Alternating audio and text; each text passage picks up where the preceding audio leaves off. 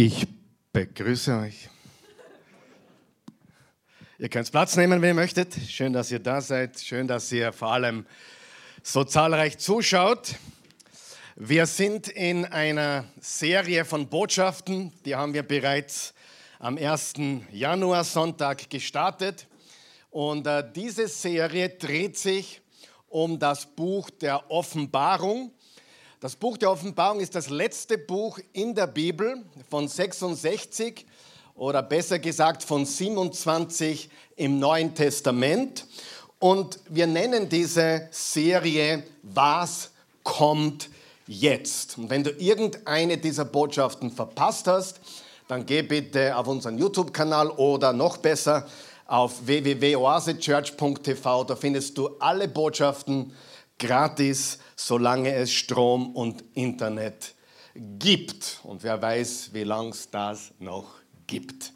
So, kurze Wiederholung. Wir haben im Kapitel 1 gesehen, dass Johannes, derjenige, der dieses Buch verfasst hat, Jesus sieht. Er sieht den verherrlichten Jesus in all seiner Herrlichkeit und äh, er ist einfach überwältigt von dem, was er sieht und vor allem, wer es ist, den er sieht. Und ich möchte auch, dass wir überwältigt sind, wenn wir an Jesus denken, wenn wir von Jesus sprechen, wenn wir von Jesus singen, denn er ist der König der Könige, er ist der Herr der Herren, er ist der Name über allen Namen, er ist das Alpha und das Omega.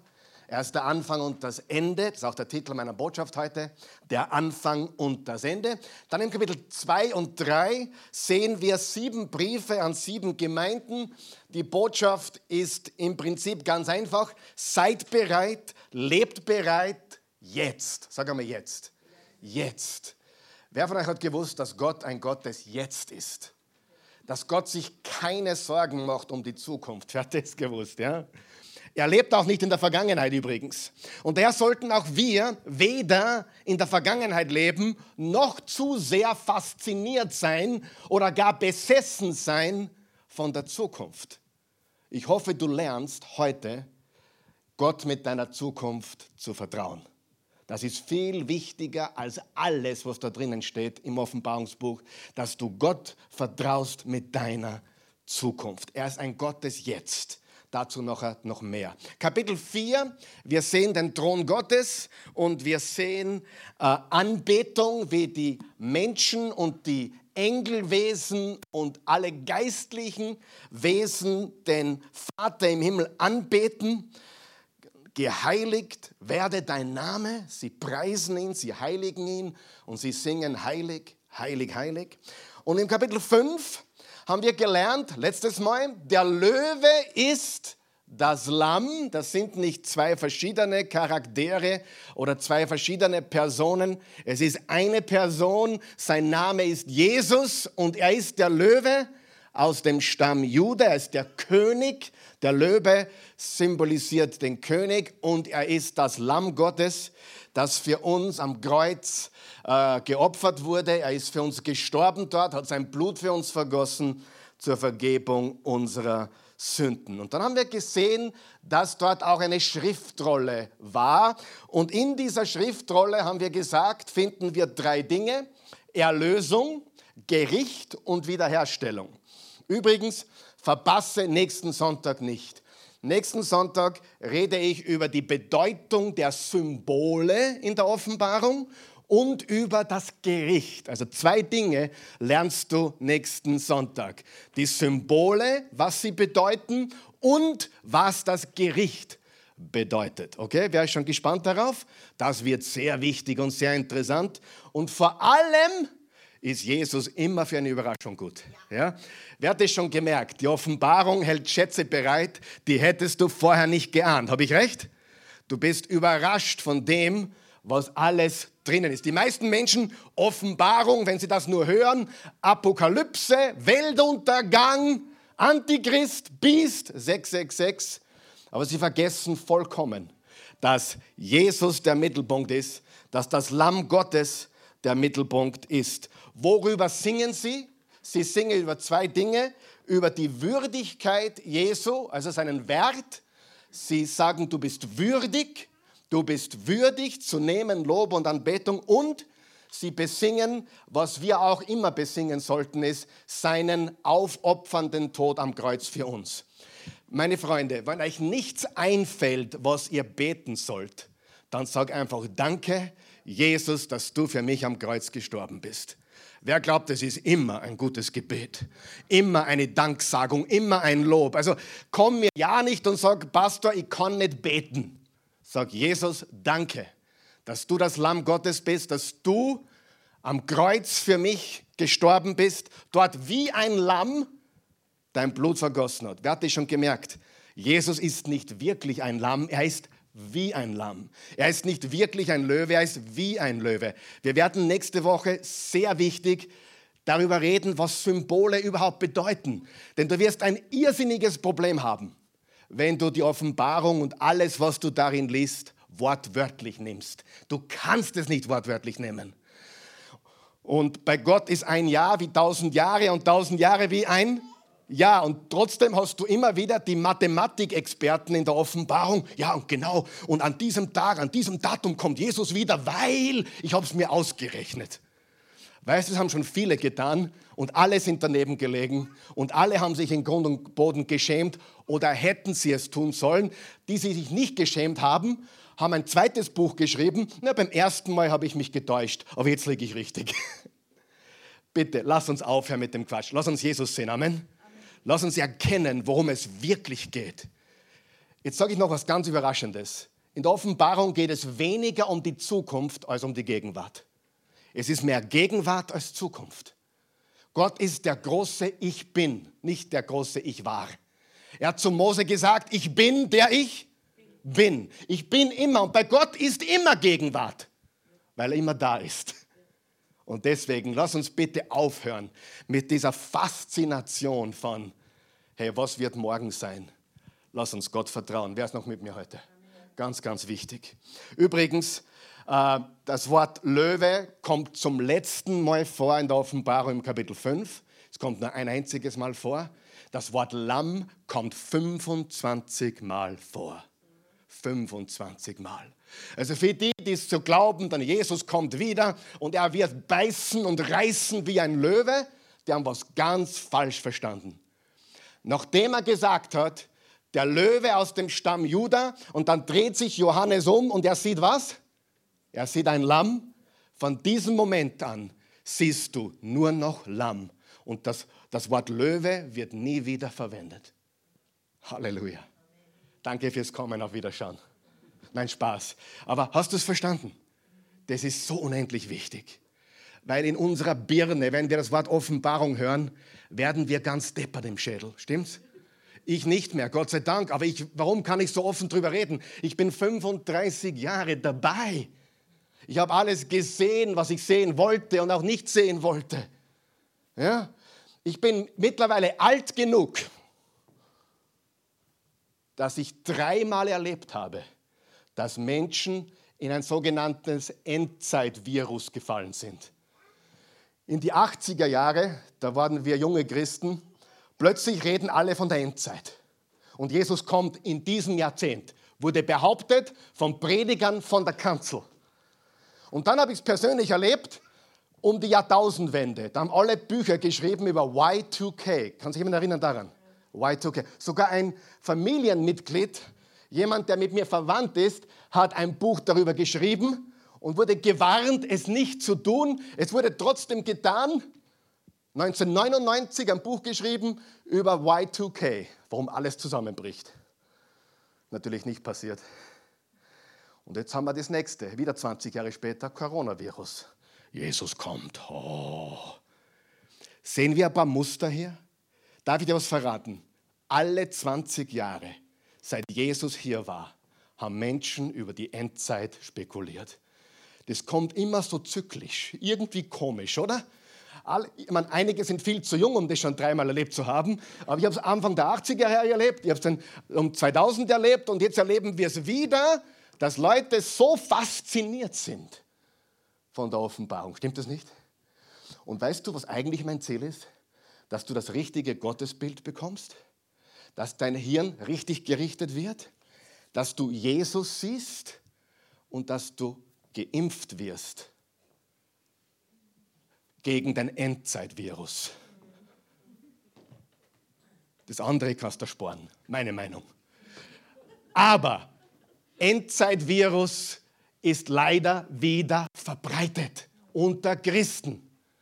Und ich liebe die Offenbarung und ich liebe das Buch Daniel, aber ich habe es noch nie so verstanden in meinem Leben wie jetzt mit 49.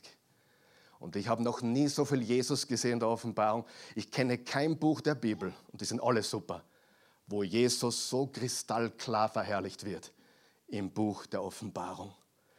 in jedem Kapitel Jesus, Lamm Gottes, Lamm Gottes und das Lamm und das Lamm öffnete die Siegel und das Lamm. Sehen wir das Lamm heute? Was war das Erste, was Johannes gesagt hat, als er Jesus gesehen hat? Siehe, das ist Gottes Lamm, das hinwegnimmt die Sünde der Welt. Verpasst nächsten Sonntag nicht, da geht es um die Symbole und das Gericht und da wird dir vieles auch dann klar werden. Und das müssen wir verstehen, sonst können wir die Offenbarung nicht verstehen. Und wir beginnen heute mit dem Ende und dann reden wir über das Jetzt. Also wir gehen jetzt zurück zu den ersten, also zu den letzten zwei Kapiteln der Bibel, schauen uns das Ende an, schauen uns das Ziel an und dann schauen wir uns an, was das für uns heute bedeutet. Okay, ist das okay? Das wollen wir heute tun, weil wir leben im Hier und Jetzt. Sagen wir das gemeinsam? Wir leben im Hier und Jetzt. Und macht Matthäus 6, Vers 34, 33 kennt jeder, trachtet zuerst nach dem Reich Gottes und seiner Gerechtigkeit und alles andere wird euch dazugegeben. Und Vers 34, macht euch keine Sorgen um morgen, denn jeder Tag hat Sorge in sich genug. Lernen wir jetzt zu leben. Mit all dem, was sich da tut in der Welt. Wer ist noch mit mir? Wer ist noch mit mir? Wer kennt ein paar Endzeit-Virus-Experten? Ja? Wer kennt ein paar Endzeit, darf ich das sagen überhaupt, Spinner? Ja? Darf ich das sagen? Äh, ganz ehrlich, und ich liebe die, ich liebe die Offenbarung. Ich liebe Daniel. Den da auch. Aber ich habe jetzt einen anderen gemeint. ich habe einige Daniels hier heute, ja? Und einen Daniel Eugen und einige. Ja. Ich liebe euch alle. Gehen wir, gehen wir zur Offenbarung 22, Vers 13. Da steht folgendes. Ich bin das Alpha und das Omega, der Erste und der Letzte, der Ursprung und das Ziel. Das ist die neue evangelistische Übersetzung. In der Elberfelder steht es so. Ich bin das Alpha und das Omega, der Erste und der Letzte, der Anfang und das Ende. Heute beantworten wir zwei Fragen. Erstens, was ist das Ziel? Und zweitens, was bedeutet das für dich und mich heute? Sieh, ich weiß ob du das weißt, als Prediger ist es relativ leicht, einen Titel zu wählen, der reißerisch ist. Ich könnte für die heutige Botschaft den Titel wählen, Coronavirus und der Antichristus, und wir hätten wahrscheinlich 50.000 Aufrufe auf YouTube, hundertprozentig. Ja? Aber mein Ziel ist nicht, reißerische Predigten. Hörst du mir zu jetzt? Ja. Mein Ziel ist nicht reißerische Predigten, das kann jeder, der ein bisschen was kann. Mein Ziel sind nicht reißerische Titel, mein Ziel sind gesunde Jesus-Nachfolger. Gesunde Jesus-Nachfolger. Und darf ich dir was sagen? Gesunde Jesus-Nachfolger sind nicht besessen von der Endzeit. Sie sind besessen von dem, wie sie jetzt leben. Haben wir das verstanden? Ich habe noch keinen gesunden Jesus-Nachfolger kennengelernt, der hineingetappt ist. Also ich war auch, darum kann ich darüber reden, ich war da drinnen. Und dann habe ich die Offenbarung fünf Jahre nicht angegriffen, weil ich fix und foxy war, weil ich verwirrt war, weil ich den Sinn nicht verstanden habe. Aber ich habe noch keinen wirklich gesunden Jesus-Nachfolger kennengelernt, der besessen war mit Endzeit und mit Dingen, die ja, den Antichrist betreffen. Äh, was hältst du vom Antichrist, Karl Michael? Wer ist es? Wolltest du die Wahrheit wissen? Ist mir völlig egal. Es ist mir völlig wurscht, wer der Antichrist ist. Völlig wurscht. Ich will Jesus kennen und mit ihm leben. Mir ist es völlig egal.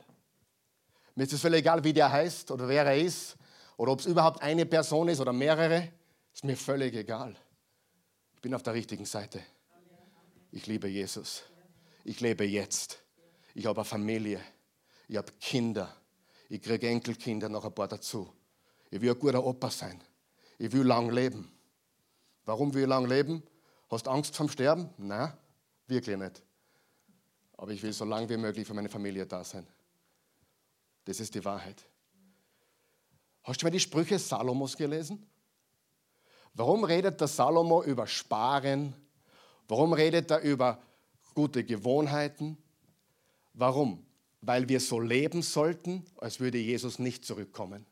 Aber wir sollten bereit sein, als würde er zurückkommen heute Nacht noch.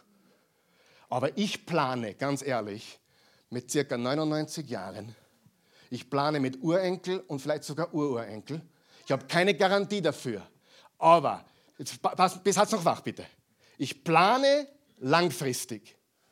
Wir sparen, wir haben gute Gewohnheiten, wir zahlen unsere Rechnungen, wir leben ein gesundes, aufrichtiges, geisterfülltes Leben in der Frucht des Geistes. Und dann können wir möglicherweise, wenn Jesus nicht wiederkommt, eine gewaltige Legende hinterlassen. Richtig? Und wenn er heute auf Nacht zurückkommt, haben wir erst recht gewonnen. Was kannst du verlieren?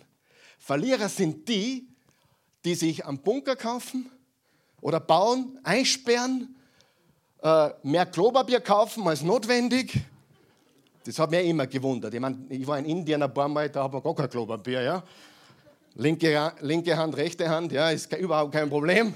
Mit einer isst man, mit einer, mit einer wischt man sich den Hintern. Ich habe vergessen, mit welcher man was macht. Aber es ist so, Faktum ist, wenn wir Jesus wirklich kennen, dann leben wir ein gesundes, normales Leben. Und wir schreiben eine Geschichte und wir wollen eine Legende hinterlassen. Und sollte es anders kommen, dann bin ich bei Jesus. Also ich gewinne so oder so. Ist nicht gewaltig? Oh, jetzt sage ich was ganz was Heikles. Darf ich? Wer verspricht, dass er mich nicht steinigt nach dem, was ich jetzt sage? Nicht versprechen, weißt du, man kann es ja nicht wissen. Ich werde oft gefragt, Karl Michael, wann glaubst du, kommt Jesus wieder? Ich sage euch jetzt etwas. Ich hoffe, er kommt heute noch. Aber ehrlich, persönlich glaube ich nicht, dass er zu meinen Lebzeiten kommt. Ich glaube es nicht. Aber das sagt doch jeder Prediger. Ja, eben. Das sagt jeder Prediger seit dem ersten Jahrhundert. Und ich sage es eben nicht. Freue ich mich, wenn er kommt? In fünf Jahren? In drei Jahren? In zwei Jahren? Freue ich mich? Mehr wie viele. Aber ich lebe so, als würde ich 100 werden und eine Legende schreiben. Amen. Weil ich gewinne sowieso. Wenn ich da eine Legende schreibe, super. Und wenn ich abtritt von da und im Himmel bin und auf der neuen Erde im Paradies, dann bin ich der größte Sieger von allen. Und wir alle miteinander. Und wenn du so lebst, wie ich jetzt gerade beschrieben habe, kannst du nur gewinnen. Weil du auf der Erde in Christus bist und in der Ewigkeit für immer mit ihm.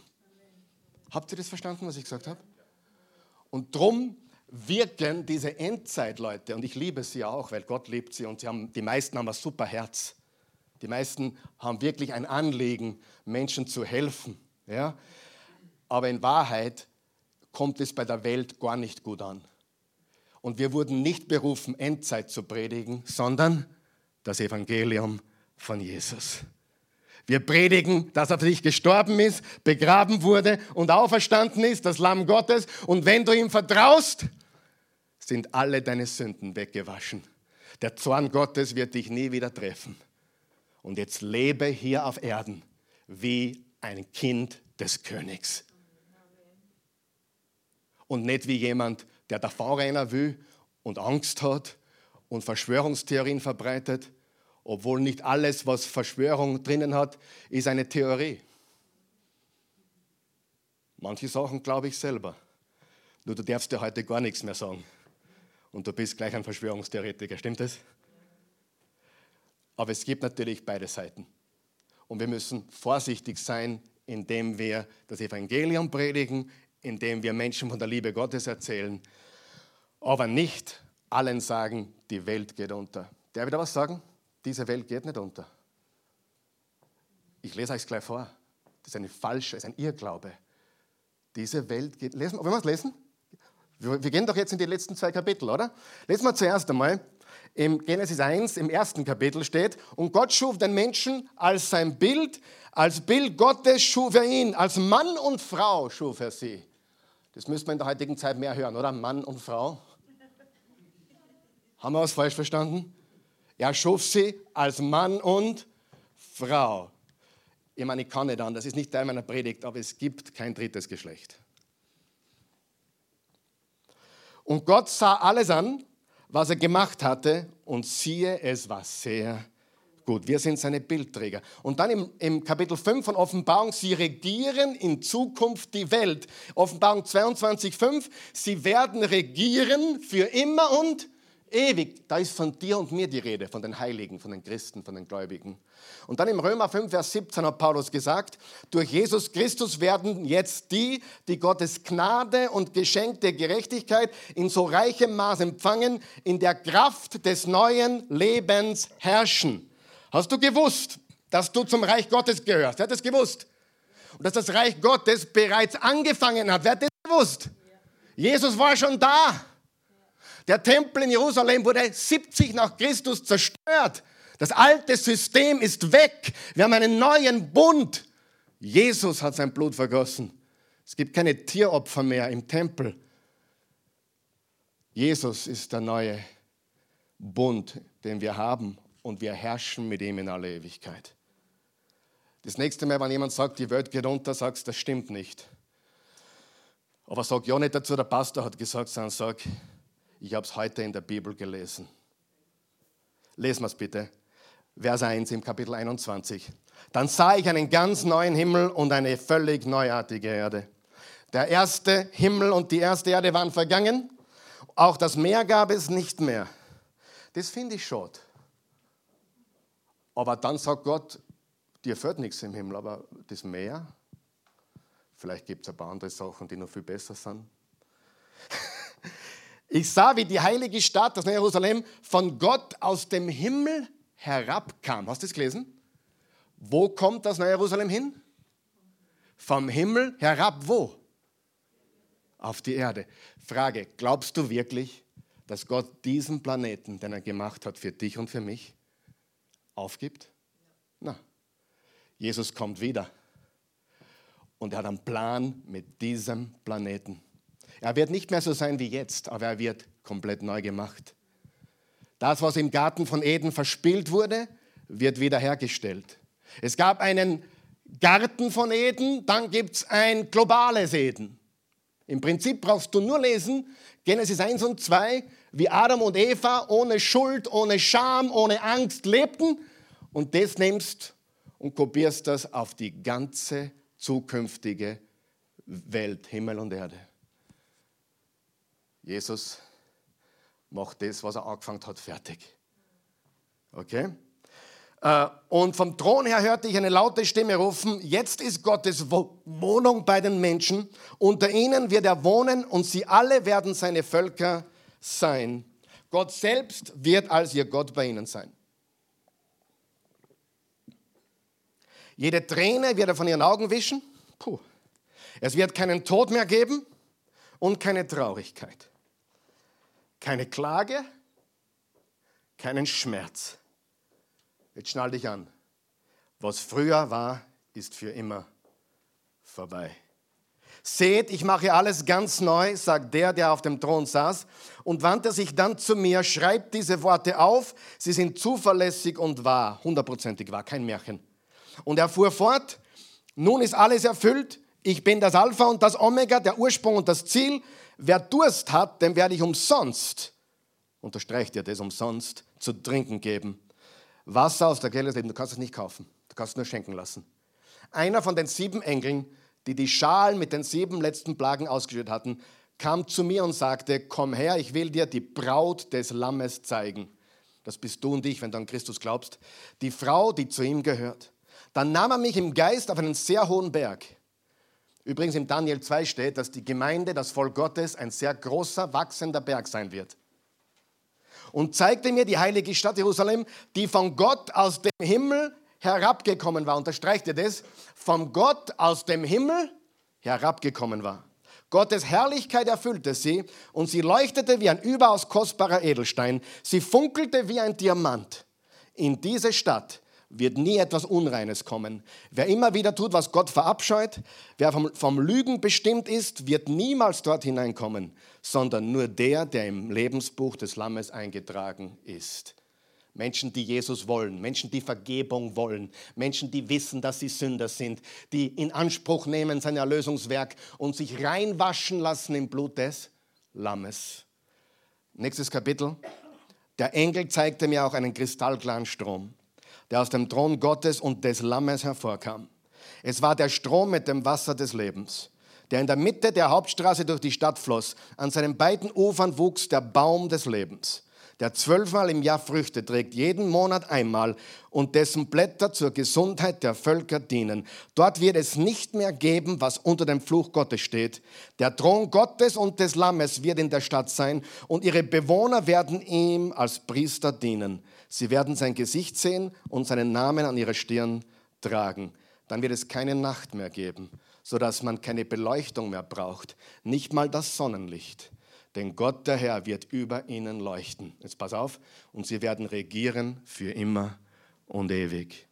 Er sprach zu mir, alles, was dir gesagt wurde, ist zuverlässig und wahr. Der Herr selbst, der Gott, dessen Geist durch die Propheten spricht, hat seinen Engel gesandt, um seinen Dienern zu zeigen, was bald geschehen muss. Gebt acht, ich komme bald. Jeder, der sich nach den prophetischen Worten dieses Buches richtet, ist glücklich zu nennen. Ich, Johannes, habe alles gesehen und gehört, was hier berichtet ist. Überwältigt von dem, was ich gehört und gesehen hatte, warf ich mich vor dem Engel nieder, der mir das alles gezeigt hatte und wollte ihn anbeten. Doch er sagte, tu das nicht.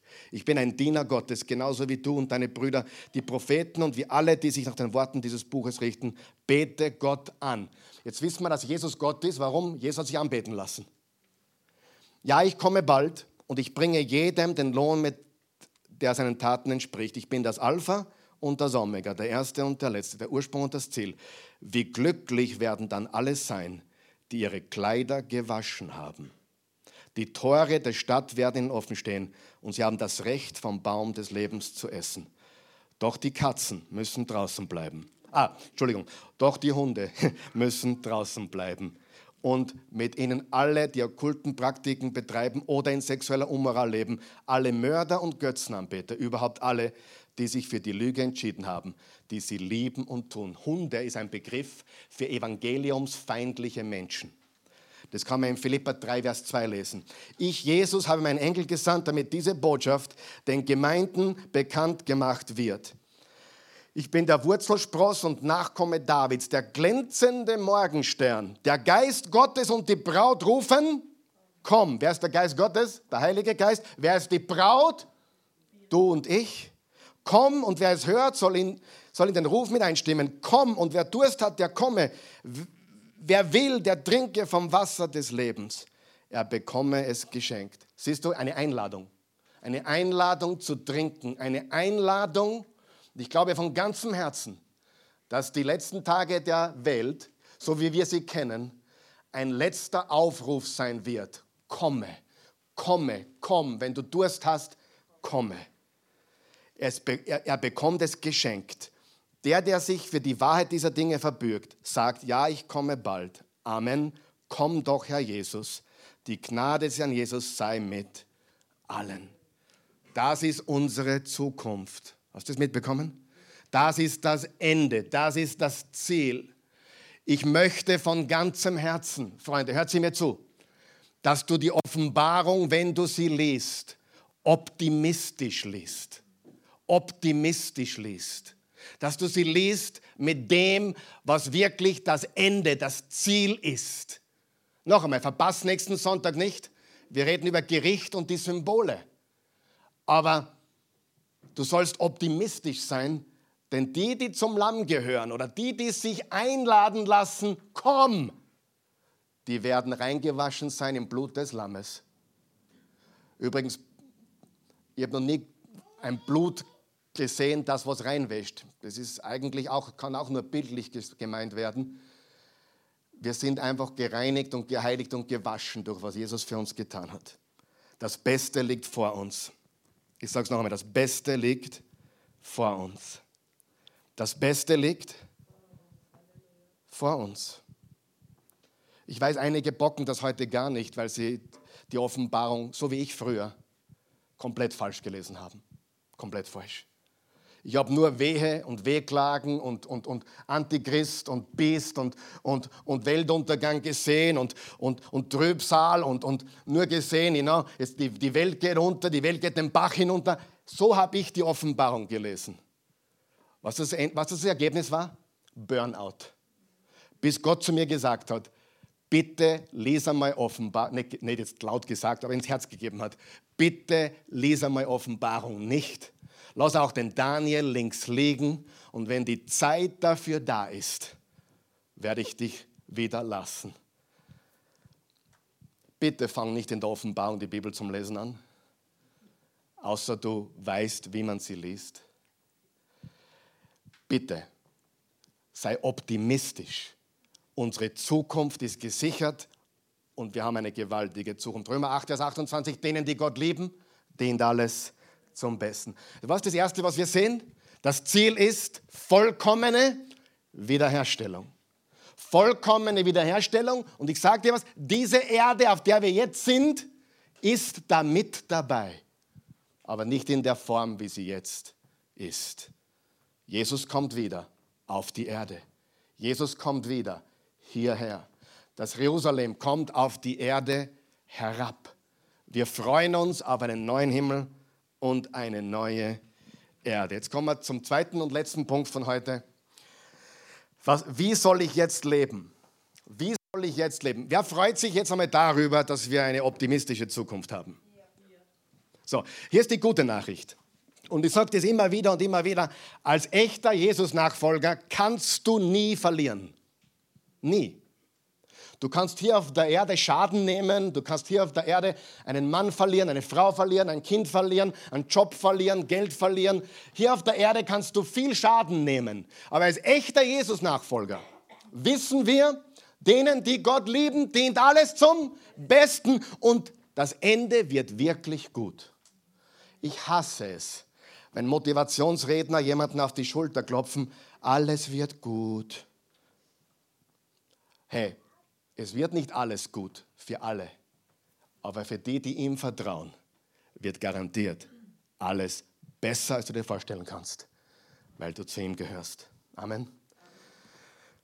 Die Offenbarung ist wunderbar. Sie ist auch nicht gewalttätig. Das lernen wir nächste Woche, wenn wir über Gericht reden und über, über die Symbole. Die Offenbarung ist nicht gewalttätig. Jesus ist nicht gewalttätig. Er ist ein Lamm. Amen. Und er hat auch beim ersten Mal schon gekämpft und gesiegt. Und wie hat er gekämpft und gesiegt? Wie ein Lamm. Er, hat den Tod besiegt, indem er herausgefordert hat, dass sie ihn töten. Die glaubten, sie schafften ihn beiseite. Und Jesus denkt sich die ganze Zeit, dort ist es endlich. Dort ist es endlich. Dort ist es endlich. Weil in dem Moment, wo ihr es tut und mich tötet, habe ich gewonnen. Er ist das Lamm Gottes. Weißt du, wenn du die Endzeit oder die Offenbarung liest mit Schrecken und Wehklagen, darf ich ehrlich sein? Bin sowieso. Ja?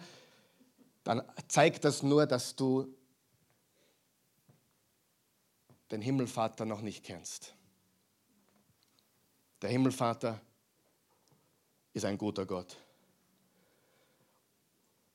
Und er sagt immer wieder, ich will nicht eure Opfer, ich will Erbarmen. Barmherzigkeit bevorzuge ich über eure Opfer. Und was hat er zum, zum, zum Petrus gesagt? Als der gesagt hat, wie oft muss ich meinen Nächsten vergeben? Siebenmal. Der Petrus, der coole Petrus. Jesus, ja bitte, siebenmal. Ich bin super, siebenmal. Sagt Jesus, na, siebenmal, siebzig Mal. Er ist ein gnädiger Gott, siehst du das? Und das Ziel ist eine vollkommene Wiederherstellung. Wer ist ausgeschlossen? Die, die ihn nicht wollen, die, die nicht kommen wollen, die, die, die, die glauben, dass sie das brauchen, was sie festhalten.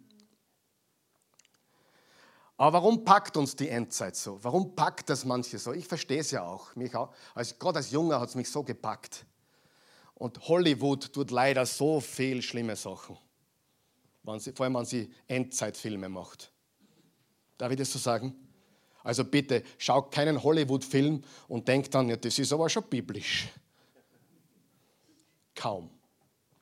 Kaum. Wenn du Apokalypse, Hollywood-Filme anschaust, kriegst du meistens etwas serviert, was so in der Offenbarung nicht steht und geschrieben ist und auch nicht gemeint ist. Ja, auch wenn du Hollywood-Filme anschaust über, wie heißt der Film? Ähm, über den Himmel. Wie heißt der in den Himmel gegangen? Wie heißt es? Irgend so einer, keine Ahnung. Alle Filme über den Himmel kannst du vergessen. Die Hollywood hat keine Ahnung. Wie soll ich leben? Wie soll ich leben?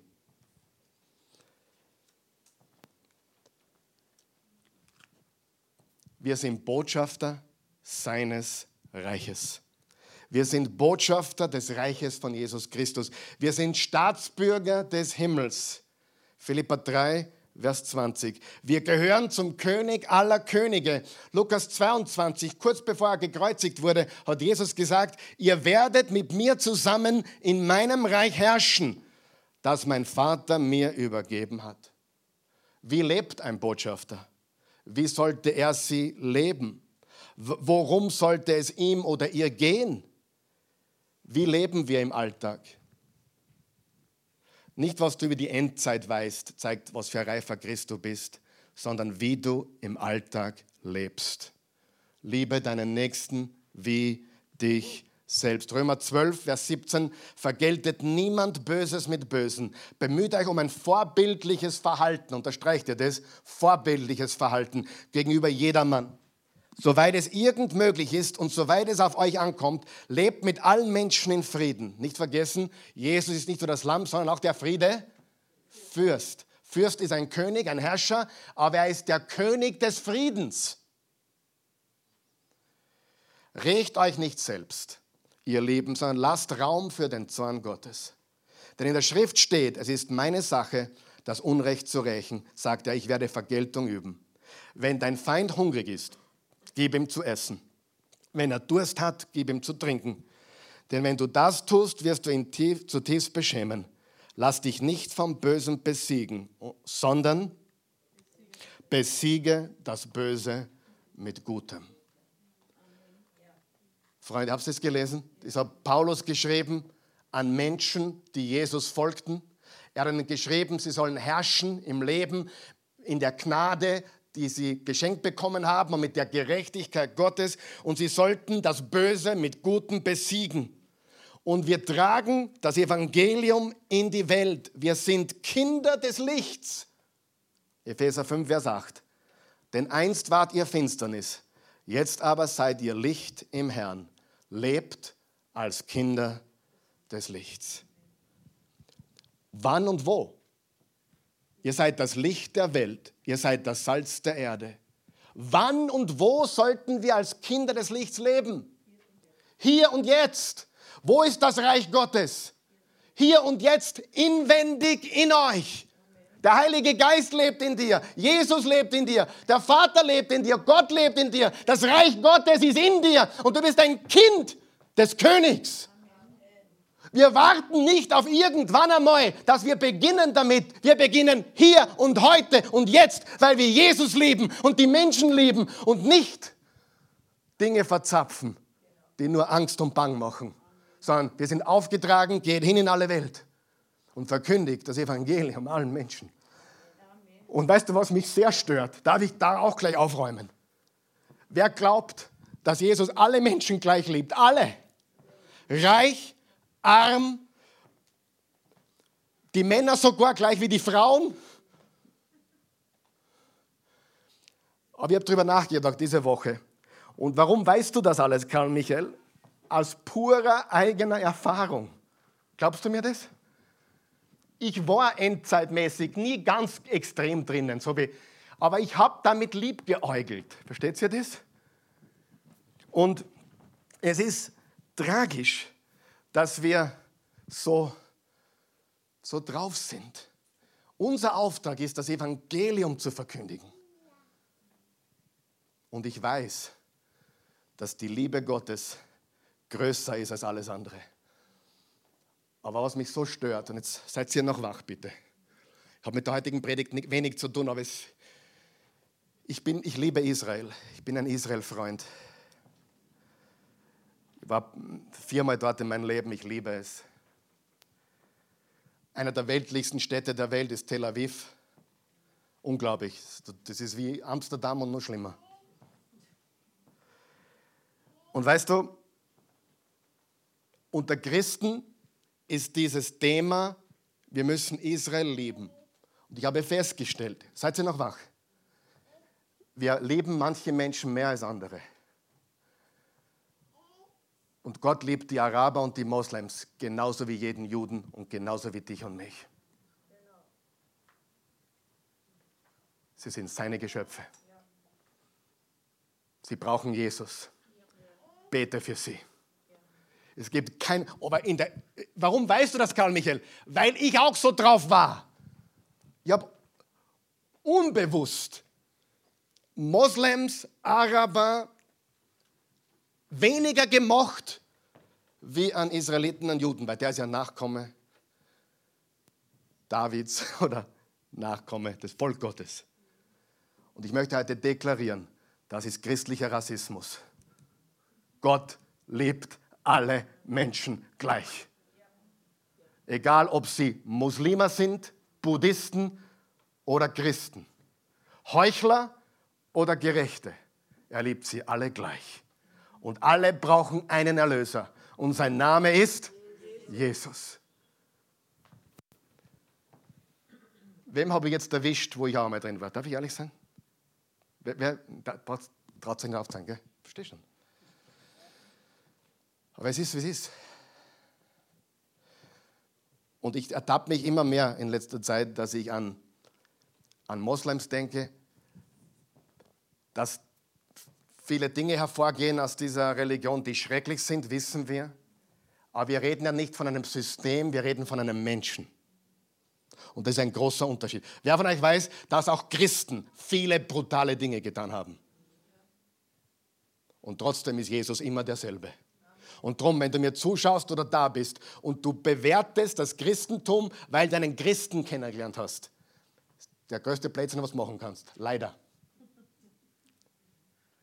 Bewerte das Christentum nicht an, wie gut ein Christ ist, sondern daran, wie gut und wahr Jesus Christus ist. Habe ich euch heute, oder? Okay. Wir verdrängen die Finsternis. Deswegen sind wir da. Wir sind Reich Gottes Menschen.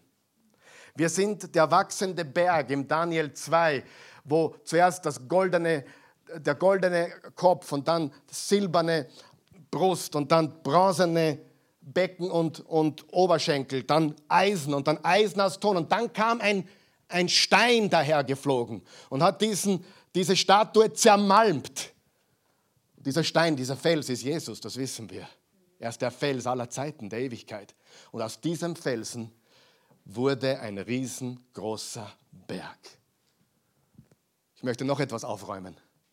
Die Christen werden nicht weniger in der Welt, sie werden gerade mehr in der Welt.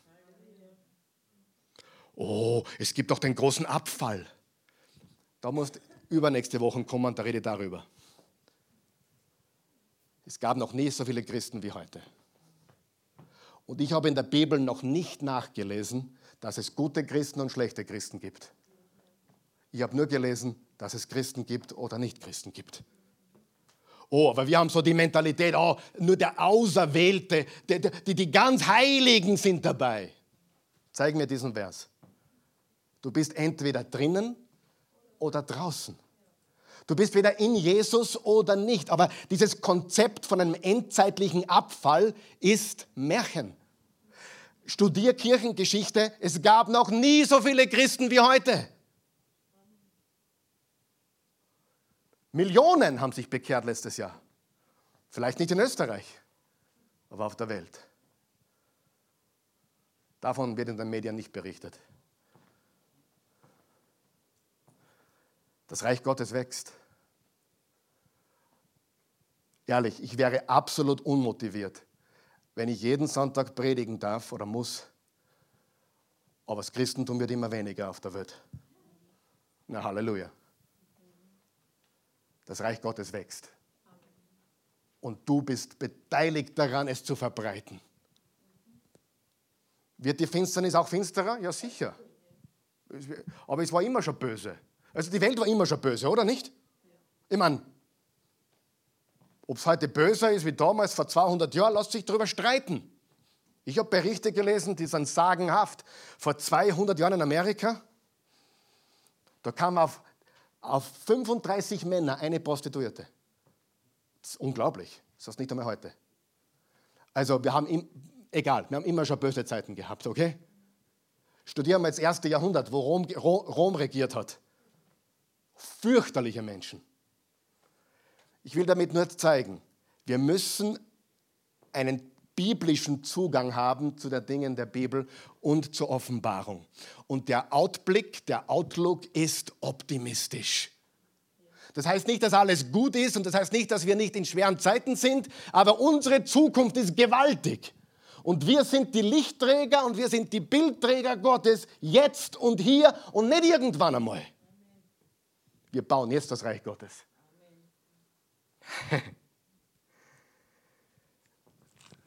Ich muss das Flugzeug dann schon langsam landen, aber wir haben, wir haben im Reich Gottes ein sogenanntes Fluchtmindset. Alles ist so schlecht hier. Ich will hier raus. Nein, nein, nein. Wir sind Unterschiedmacher hier. Lest den Daniel durch. Er war ein Politiker und er hat Gott gedient, Jahwe gedient von ganzem Herzen. Das Hauptthema von Daniel ist seine Treue zu Gott und nicht Endzeit. Seine Treue zu Gott. Durch so viele Könige hindurch blieb er treu. Er musste sogar in die Löwengrube, aber Gott hat ihn bewahrt. Und sind wir heute vielleicht in einer Löwengrube? Natürlich. Ein bisschen eine Löwengrube haben wir schon da, ja? Aber weißt du was? Wir werden bewahrt und wir werden getragen. Und wir dürfen dann rausgehen aus der Löwengrube und wieder mal leuchten. Also so hell hat Daniel nie geleuchtet, wie an dem Morgen, wo der Stein weggerollt wurde und der König eingestellt hat, Daniel, lebst du noch? Dann hat der Daniel zehn Sekunden gewartet, um ihn ein bisschen segieren, was er segieren ein bisschen. Und dann hat er gesagt, ja, hier bin ich. Die zehn Sekunden habe ich jetzt dazu gedichtet. Das ist nicht das Wort Gottes. Ja, das war jetzt nur Spaß.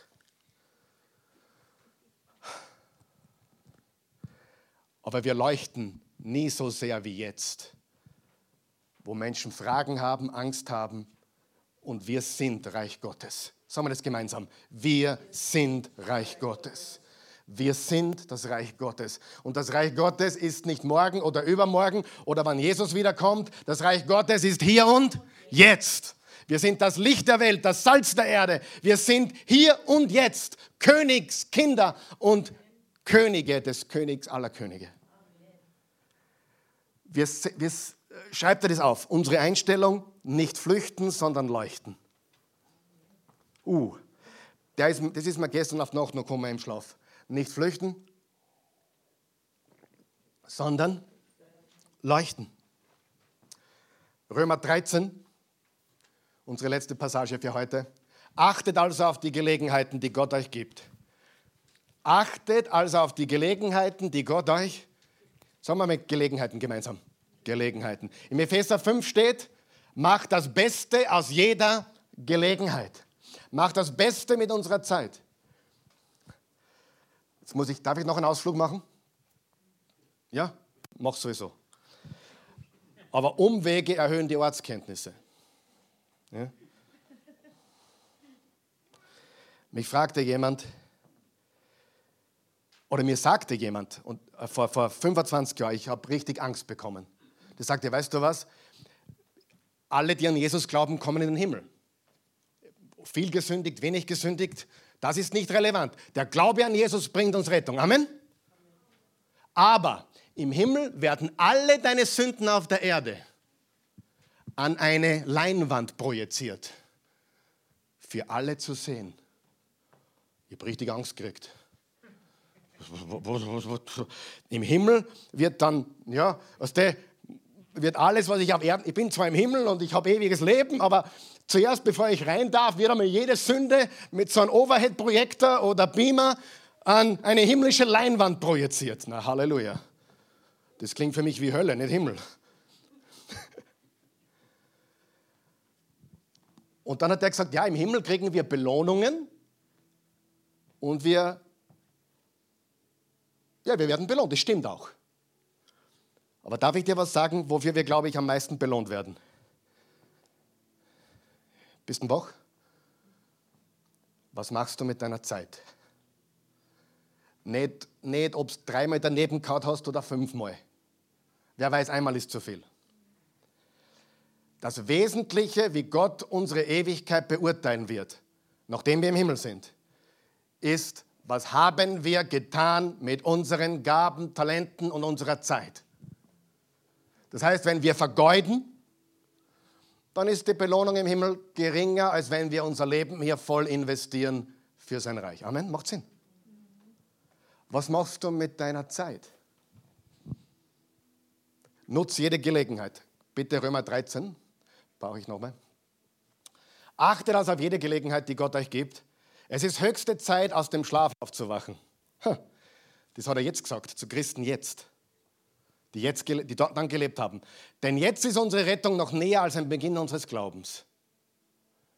Die Nacht geht zu Ende, bald ist es Tag. Darum wollen wir uns von allem trennen, was man im Dunkeln tut und die Waffen des Lichts ergreifen. Die Waffen Gottes sind Waffen des Lichts.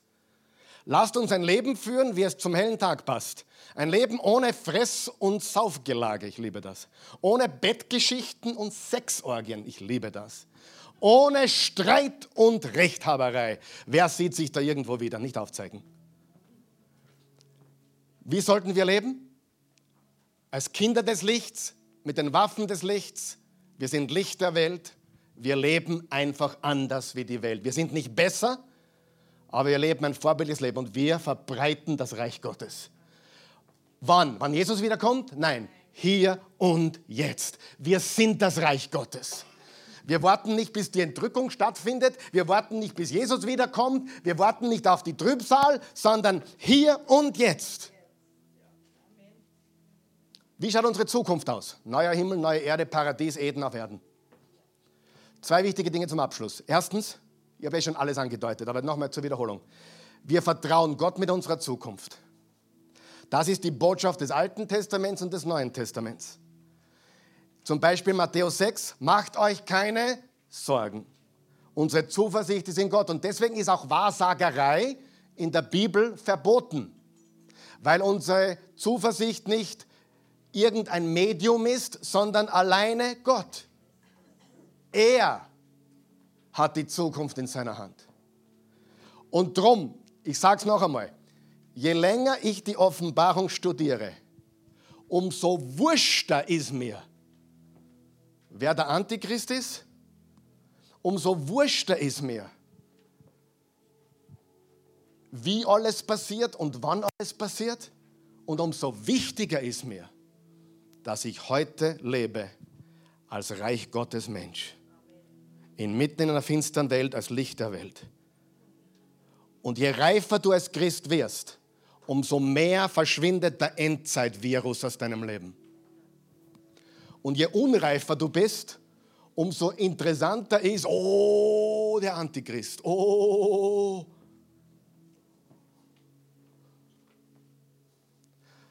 Also zur Generation meiner Eltern haben viele, viele Leute geglaubt, Henry Kissinger ist der Antichrist. Im Zweiten Weltkrieg haben sie geglaubt, Adolf Hitler ist es oder Mussolini. Naja, es war, auch, ich meine, es war eine fürchterliche Zeit, oder? Stell dir mal vor, du lebtest im Zweiten Weltkrieg. Hättest du nicht gedacht, Jesus kommt bald? Ist ehrlich. Wenn du mitten im Zweiten Weltkrieg bist, also was mein Opa mir erzählt hat, der war ein Jahr im Krankenhaus, ist zu Fuß von Russland nach Hause gehatscht um seine Anna zu heiraten. Ein Jahr im Krankenhaus und ein Jahr Fußweg von Russland. Der hat uns erzählt, was für eine fürchterliche Zeit das war. Menschen dachten. Adolf Hitler ist der Antichrist. Christen dachten das. Und natürlich haben sie damit gerechnet, irgendwann muss jetzt vorbei sein, die Welt geht jetzt unter. Ist die Welt untergegangen? Es ging weiter. Es ging weiter. Und es geht auch nach Corona weiter. Es geht weiter. Und wir sind das Reich Gottes.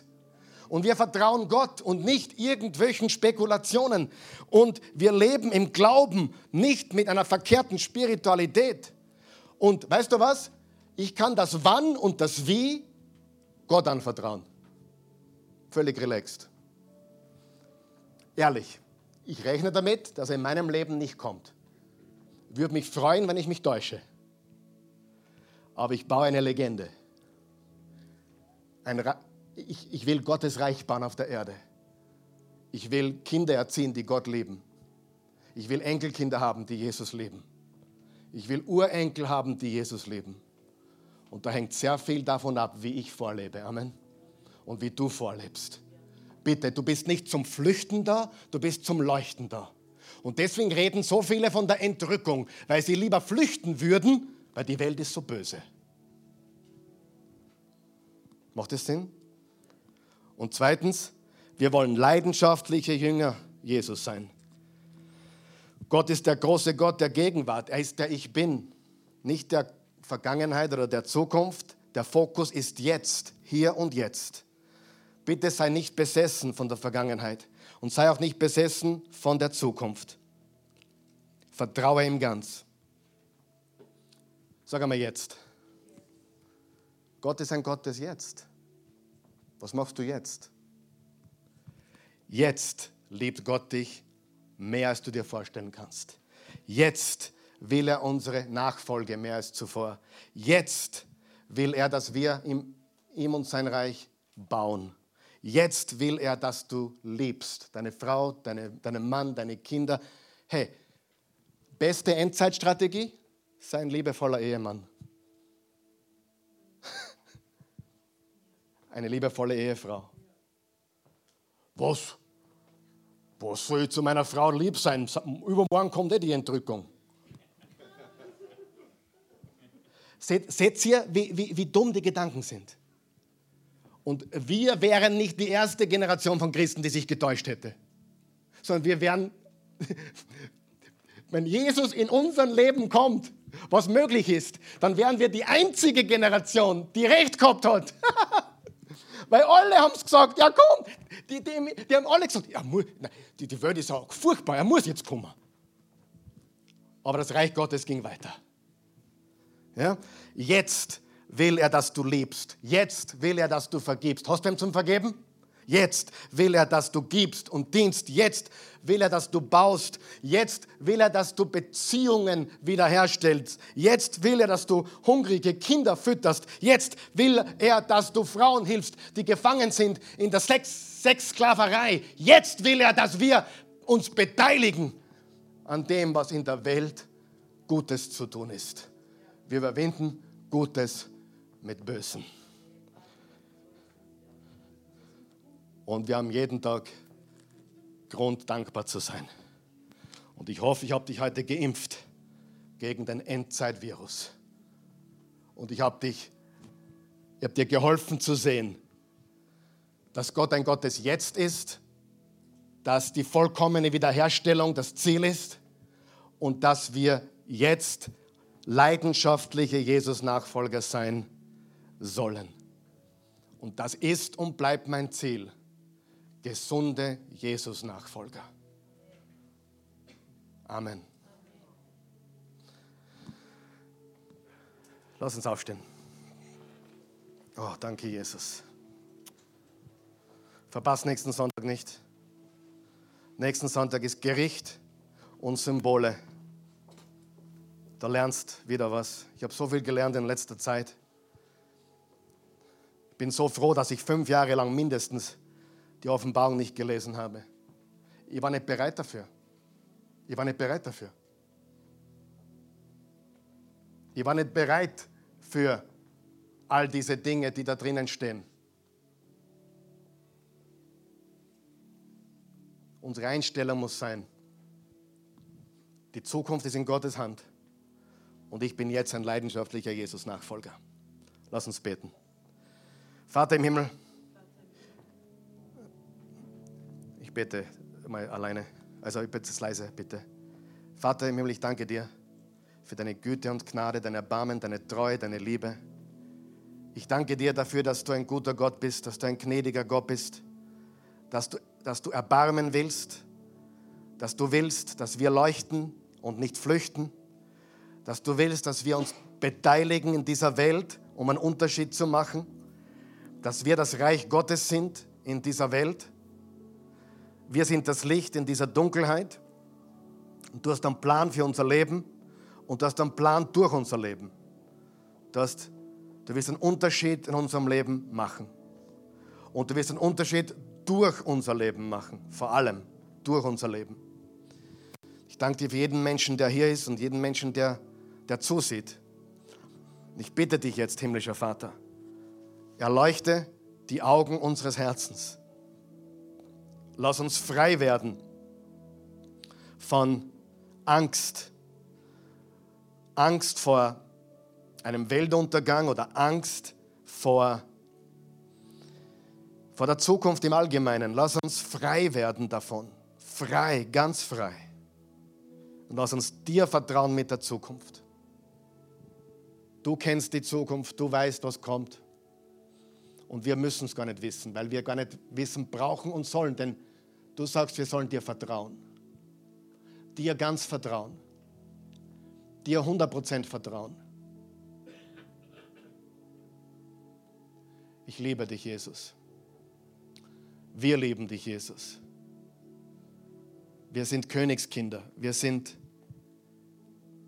Teil deiner Familie, Teil deines Reiches. Wenn du mir zusiehst, wenn du hier bist oder zusiehst und Du weißt nicht, ob du dabei bist im Reich Gottes. Du weißt nicht, ob du zu Jesus gehörst. Das ist ein guter Anfang. Du kannst es wissen, du brauchst es nie wieder bezweifeln. Die Bibel sagt im Römer 10, Vers 9, wenn du mit dem Mund bekennst, Jesus ist Herr, und mit dem Herzen an seine Auferstehung glaubst, bist du gerettet. Jesus sagte, so sehr hat Gott die Welt geliebt, seinen einzigen Sohn gab, damit jeder, der an ihn glaubt, nicht verloren geht, sein ewiges Leben hat. Und im letzten Kapitel der Bibel steht, komm. Das Lamm und die Braut rufen, komm. Jesus ruft, komm. Wir gläubige Jesus-Nachfolger rufen dir zu, komm. Komm. Na, ich kann nicht, ich bin nicht bereit. Das ist genau der Punkt, komm wie du bist. Er macht dich bereit. Und bete das mit uns jetzt laut. Jesus, ich komme zu dir, wie ich bin. Du bist der Löwe und du bist das Lamm. Du hast dein Leben für mich gegeben. Du hast den Tod besiegt, damit ich leben kann. Du hast die Sünde besiegt, damit ich gerecht sein kann, damit mir vergeben werden kann. Du hast die Finsternis besiegt, damit ich Teil des Lichtes sein kann. Ich bekenne dich jetzt, Jesus, als meinen Herrn und Erlöser. Mein Herr und mein Gott, ich vertraue dir ganz ich gebe dir jetzt mein Leben. Danke. Nie wieder bezweifle ich, dass ich ein Kind Gottes bin. Ich bin jetzt drinnen im Reich,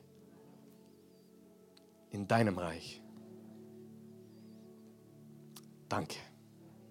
Amen. Wenn du das gebetet hast, bist du ein Kind Gottes geworden. Das Alte ist vergangen, Neues ist geworden. Was Schöneres kannst du nicht erleben. Aber ich möchte noch, dass wir gemeinsam beten für uns, alles, was ich heute gesagt habe, oder vieles von dem, was ich heute gesagt habe, weiß ich deswegen so gut, weil ich in den 80er Jahren groß geworden bin. Also in den 80er Jahren war ich ein junger Christ, ein Teenager-Christ. Alle Christen, die ich kannte, alle, die ich kannte, haben geredet, dass Jesus nächste Woche wiederkommt und haben davon geredet, ähm, dass Gott zu ihnen laut spricht. Und zu einem hat Gott sogar gesprochen, er kommt 1988 wieder. Ich bin in diesem Milieu aufgewachsen als Christ. Ja, versteht es jeder. Ich, ich kenne es in- und auswendig. Und ich liebe diese Menschen, weil sie einen ehrlichen Glauben und eine Liebe zu Jesus haben. Amen. Wirklich. Die meinen es alle gut. Aber was wir wirklich brauchen, ist ein gesundes Verständnis von Gottes Plan. Und dass Zeit bei ihm kein Problem ist. Dass die Zukunft in seiner Hand ist und dass er eines von uns will. Wir sind Jesus-Nachfolger. Wir sind Reich Gottes. Wo kannst du damit anfangen? Als Busfahrer, als Taxifahrer, als Koch, als Zusteller. Was immer du tust. Als Beamter oder Beamtin.